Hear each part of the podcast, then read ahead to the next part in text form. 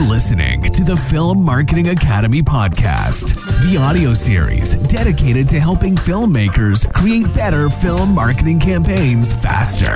Join your host, Pascal Fintoni, for what promises to be an exciting and intriguing voyage of discovery filled with advice, stories, and film marketing ideas. Thank you for tuning in. And now, on with today's episode of the Film Marketing Academy podcast. All right, Roger, so I'm really excited because we're going to be talking about one of the most exciting action movies of the twenty tens, but oddly, perhaps the least known action movies of the twenty tens. Let's watch the trailer again.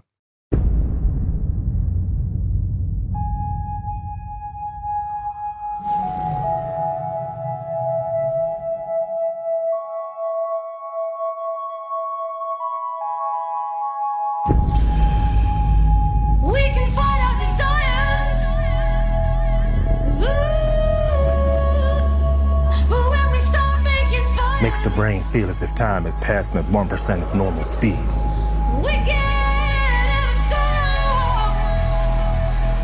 If we play this right, we can take the whole city.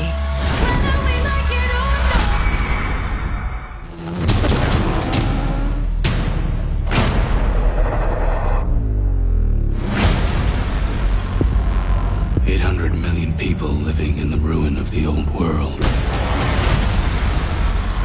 Only one thing fighting for order in the chaos. The men and women of the Hall of Justice. Peach Trees is the manufacturing base for all the slow-mo in Mega City One. You know how often we get a judge up in Peach Trees? Well, you got one now. She has control of everything. Levels one to two hundred. This is Mama. Somewhere in this block are two judges. That's not good. I want him dead. We're gonna have to go through him. Rookie, you ready? Yeah. You look ready. Fire! Judgment time. Let's finish this. Mama's not the law. I'm the law.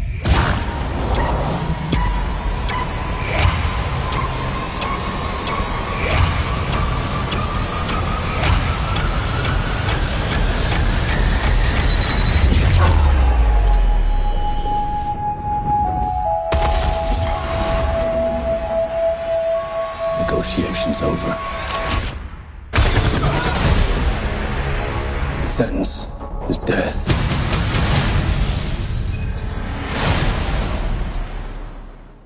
Wow. I remember I went to the movies with uh, my friend Paul to see this, and we absolutely loved it. Yeah, I mean, Judge Judge Dredd. Well, it's actually called Dredd, isn't it? I, um, I've been a fan of the comic Judge Dredd in two thousand A D, in, in two thousand A D since it was launched in nineteen seventy-seven. You know, I remember my dad buying me the first um, edition of two thousand A D in nineteen seventy-seven. It cost about six p, and it came with a little um, almost like frisbee thing called a space spinner, which was absolutely incredible to play with. And Judge Dredd was It launched in the second edition the week after that, and pretty much has appeared in every issue since nineteen seventy-seven to today. And there was a film of Judge Dredd made back in nineteen ninety-five starring Sylvester Stallone, and it was not a very good film. It didn't really capture the essence of the comic strip at all.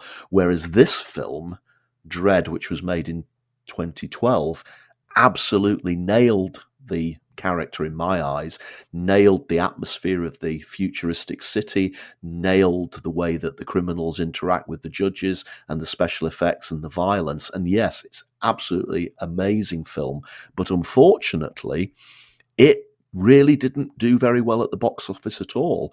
And a lot of people point to the marketing of the film as being really poor. And I have to say, one of the things that people say is that the trailer wasn't very good. And whilst I get excited watching that trailer just now, Pascal, actually, it doesn't really sell the movie about being about this futuristic cop. The first at least minute and a half of that trailer is all about the the protagonist, the the um the, the criminal.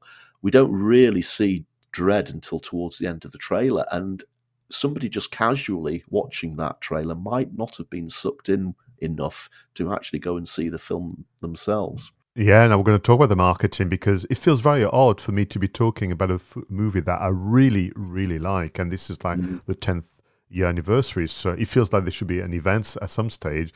Um, this is something that I would go back to at least once a year, because once again, when I was at, at the cinema, and I, I would agree with you, even then I realized this has been very modestly promoted, unless mm-hmm. you're a hardcore fan of the genre. And uh, can I just say as well, you know, isn't that exciting that the U K had this sci-fi magazine in a um, kind of format and storytelling format that usually dominated by the U S? But so yeah. I was sat there thinking, this is incredibly put together, and they respected, you know, the law of the judges, did uh, so many things right, and it didn't receive the, the, the, the just, you know, kind of return on effort and investment by a, a wider audience. And therefore, it's odd for me to say, I love this film, but gum, this marketing campaign is a little embarrassing. Yeah, and, and maybe one of the things is, I mean, two thousand A D has been a phenomenally successful magazine in the United Kingdom for close to fifty years now. But unlike Marvel Comics and unlike D C Comics, I don't think it's got that wi- worldwide audience. And yes, in the U K, we all know who Judge Dredd is, and we all know two thousand A D. But I think that that's probably one of the reasons, unlike the Marvel movies with their ten times the size of budgets and the D C movies with their ten times the size of the budgets, the marketing budget for Dredd was nowhere near as big as that. And maybe it's just too much of a cult comic. And they didn't, they they pandered maybe to the uh, to the fans of Dredd, to the fans of Judge Dredd. So people like you and I are thinking, wow, this is so um, this is so uh, faithful to the comic strip. It's so good. But maybe they should have taken it and tried to get in those people who don't know who Judge Dredd is, don't and have never heard of the two thousand A D magazine. I would agree. It's not impossible to introduce a, a, a unknown character to, to mainstream. It's done countless number of time, but mm. that's what I mean to you. It feels almost as though you and I should have been involved yet again. Can we go back, g- jump in the TARDIS or the DeLorean and go back in time and speak to the producer saying, if you've done a SWOT analysis, you would know that you were up against quite a lot, you know, that summer twenty, twenty, twenty twelve. I know you've done the research, but there were some serious blockbusters going yes. on. The SWOT analysis would tell you that this is a U K stroke European, you know, kind of uh, flavoured universe and, and character. So your marketing campaign has to be adjusted accordingly. And it feels to me as though they, they did the one trailer, which I would agree didn't do enough to even sell the concept of the judges, of crime and punishment, with everything that comes with it. And the poster, which got really criticised by the fans, is a cross between essentially Dark Knight and The Raid, which was also a movie mm-hmm. that came out a few years later, because mm-hmm. there was a whole relationship with, you know, trying to get into the tower and get to the top to catch the baddie. So I think also there was some kind of just enough, uh, you know, effort in in marketing, and and and I think that they paid a heavy price for that. Yeah, and I mean, interestingly, going back to the Sylvester Stallone film from nineteen ninety-five, that was criticised because apart from the, the very early scenes in the film, Stallone took off his helmet, and for the rest of the film, he was Sylvester Stallone playing Judge Dredd. Now, in the comic, Judge Dredd has never taken his helmet off. It's it's just what is, what is underneath Judge Dredd's helmet? What does he look like? It's always been that mysterious thing. And I remember in the the, the publicity of Dredd, you know, the star of the film, Karl uh, Karl Urban, was saying, I'm not taking my helmet off in this film. You never get to see my face. That's more faithful to Judge Dredd. But ironically, that could be one of the reasons why it failed to suck in the people who weren't aware of the character. Because, I mean, we all know who Karl Urban is. He played Doctor McCoy in the Star Trek reboots, and he's a great actor, and his comic timing was great, and, and his facial expressions, obviously from the fact that he had this helmet on, can carry the entire character. But they didn't really refer to that in the marketing. So, you know, nobody, well, who's Karl Urban? Never heard of him. They didn't even say he played Scotty in in, in uh, sorry, he played McCoy in, in Star Trek. They didn't even play upon that. So we have a, a film with an unknown actor almost who never takes his helmet off. So that's a bit boring to start with. And his co-star who played um, um, Judge Anderson, again, relative unknown. And yes, Lena Headey was in it, and she plays Cersei Lannister in Game of Thrones. But she this was at the time when I think Game of Thrones would have been in maybe season one and or maybe maybe season two or three, I guess. But she hadn't really gone on to that global fame of being Cersei Lannister. So they probably didn't even know who she was. So they didn't play to any of these things in the in the poster or in the in the in the in the trailer that we've just watched. So again, people thinking, I don't know any of these people. Why should I go to the cinema to see it? Do you know, the more I'm listening to you, more I realize what a bad marketing campaign. And I feel terrible saying that. You know, mm. frankly, who are we? Because once again, we were not in the meetings. We didn't know what the limitations were. But there are some essentials that we've, we've covered now in the part um, of, well, actually, if I'm not mistaken, this is our sixty-fifth movie, film marketing campaign we are reviewing, Roger. And yeah. the essentials of, you know, SWOT analysis, again, if I may use that gimmick, it's not a gimmick, for, listen to me, but, you know, the the, the, the principle of what are our strengths, well, the strengths are, and we need to lean on the assets. So Karl Urban, you know, people know him from maybe Éomer, from Lord of the Rings, from the Chronicles of Riddick, for The Bourne Supremacy was such a good baddie. Mm-hmm. Doom, Out of the Blue, Pathfinder, Star Trek, you mentioned mm-hmm. Red. Mm-hmm. And then you had, obviously, Lena Headey, you know, from The Cave, absolutely great horror film. Brothers Grimm, mm-hmm. wonderful. three hundred, The Sarah Connor Chronicles. All you had to do was say that. Do you know what I mean? Like, yes. Just yeah. say it on the trailer, just say it in, in the poster. You should have done, like all the other films, some character spotlights uh, on social media, because by then, you know, it's begin, have some behind-the-scenes stuff on YouTube. There were so many things.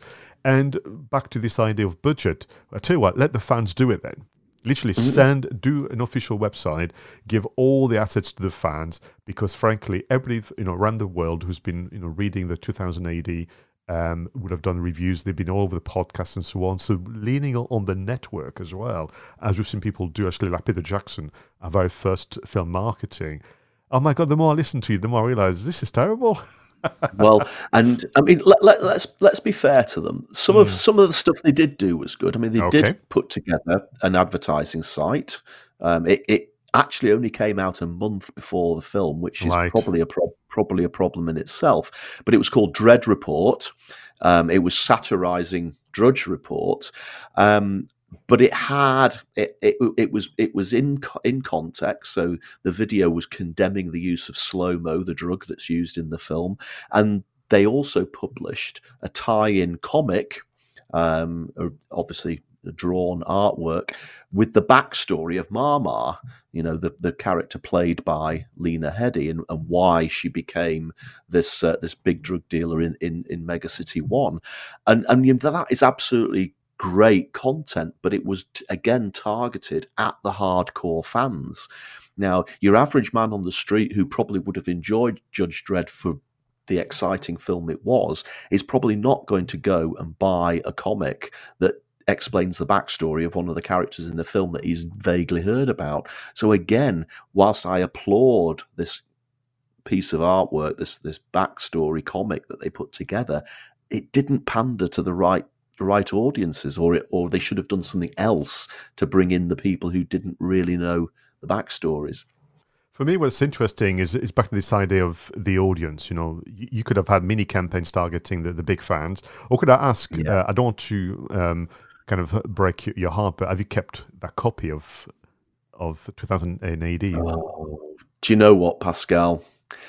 I it's one of the biggest regrets. I I had every single issue from number one all the way through to about one thousand two hundred, and when I left university and I needed a bit of money, I sold them all. I got quite a lot of money for them, even at, at the time. Uh, but no, I, I let them go. And I remember actually when I took them to a comic shop to to um, to sell them. I mean, the guy was very was very nice, and he gave me a good price.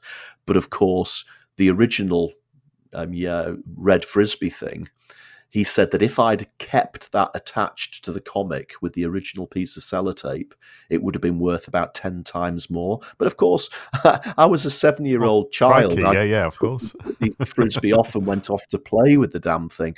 And also, of course, it was delivered by the newsagent. So on the top corner of each of the editions, the, the news the um, newsagent had written ten Fairhaven Road, which is where I lived at the time. And the guy in the comic shop said, you've devalued the, the your, your comics just by having that written on it as well. So the thing is, if if you ever do see a new comic that's launched, buy another copy, put it in an airtight container and keep it for fifty years. And it, and it will probably be worth an absolute fortune. But when you're a seven-year-old kid, you don't really think of things like that. No, it would be impossible. So, so very quickly for me, you know, when you think about all the other film marketing campaigns we've reviewed, social media played a part in that. And there was so much you could have done. Uh, for example, take a picture of yourself with your copy two thousand A D from, you know, way, yeah. way back when. Um, you could have had some interesting votes, you know, be the judge. And you could have some fictional crimes and, you know, a thumbs up or thumbs down. There could be so much done that could have been very low cost, but, you know, very high impact.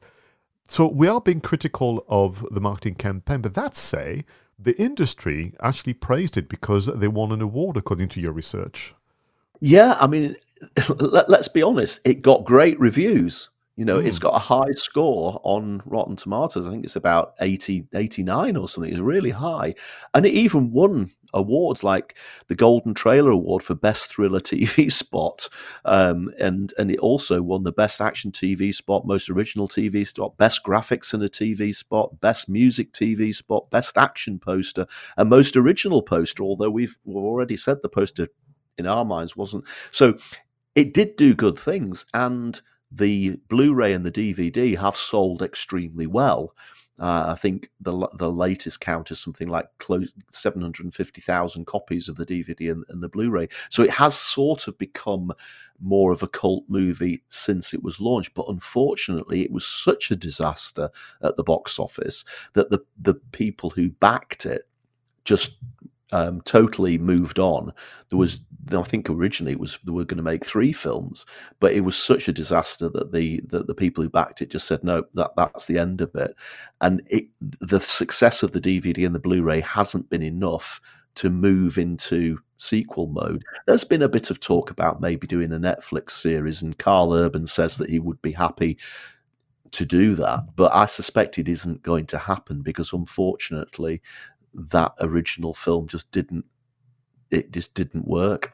If anything, it proves the importance of a, a good marketing campaign, doesn't does it not? Because, mm.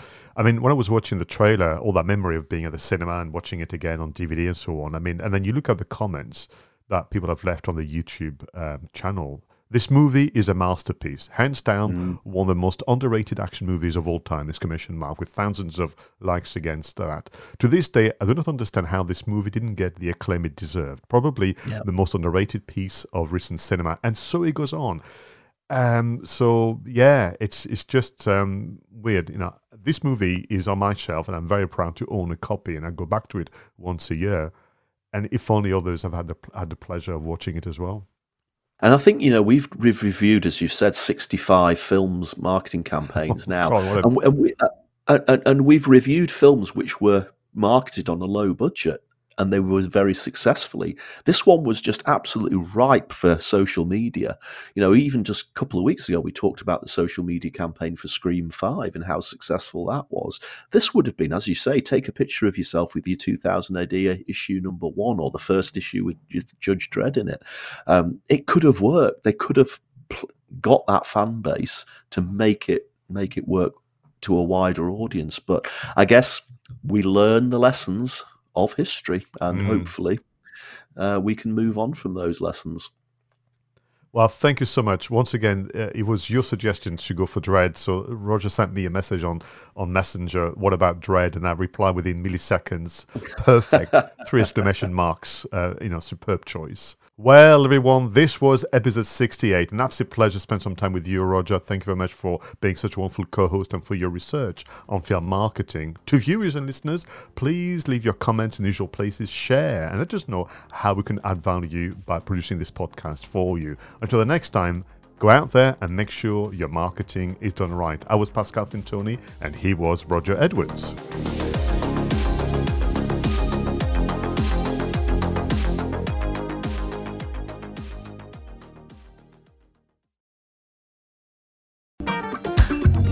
Thank you for listening to the Film Marketing Academy podcast, the audio series dedicated to helping filmmakers create better film marketing campaigns faster. For more information about our film marketing consultancy and training services, go to film marketing academy dot com and book your free discovery video call. And if you haven't already, don't forget to subscribe and follow your host on social media for more updates.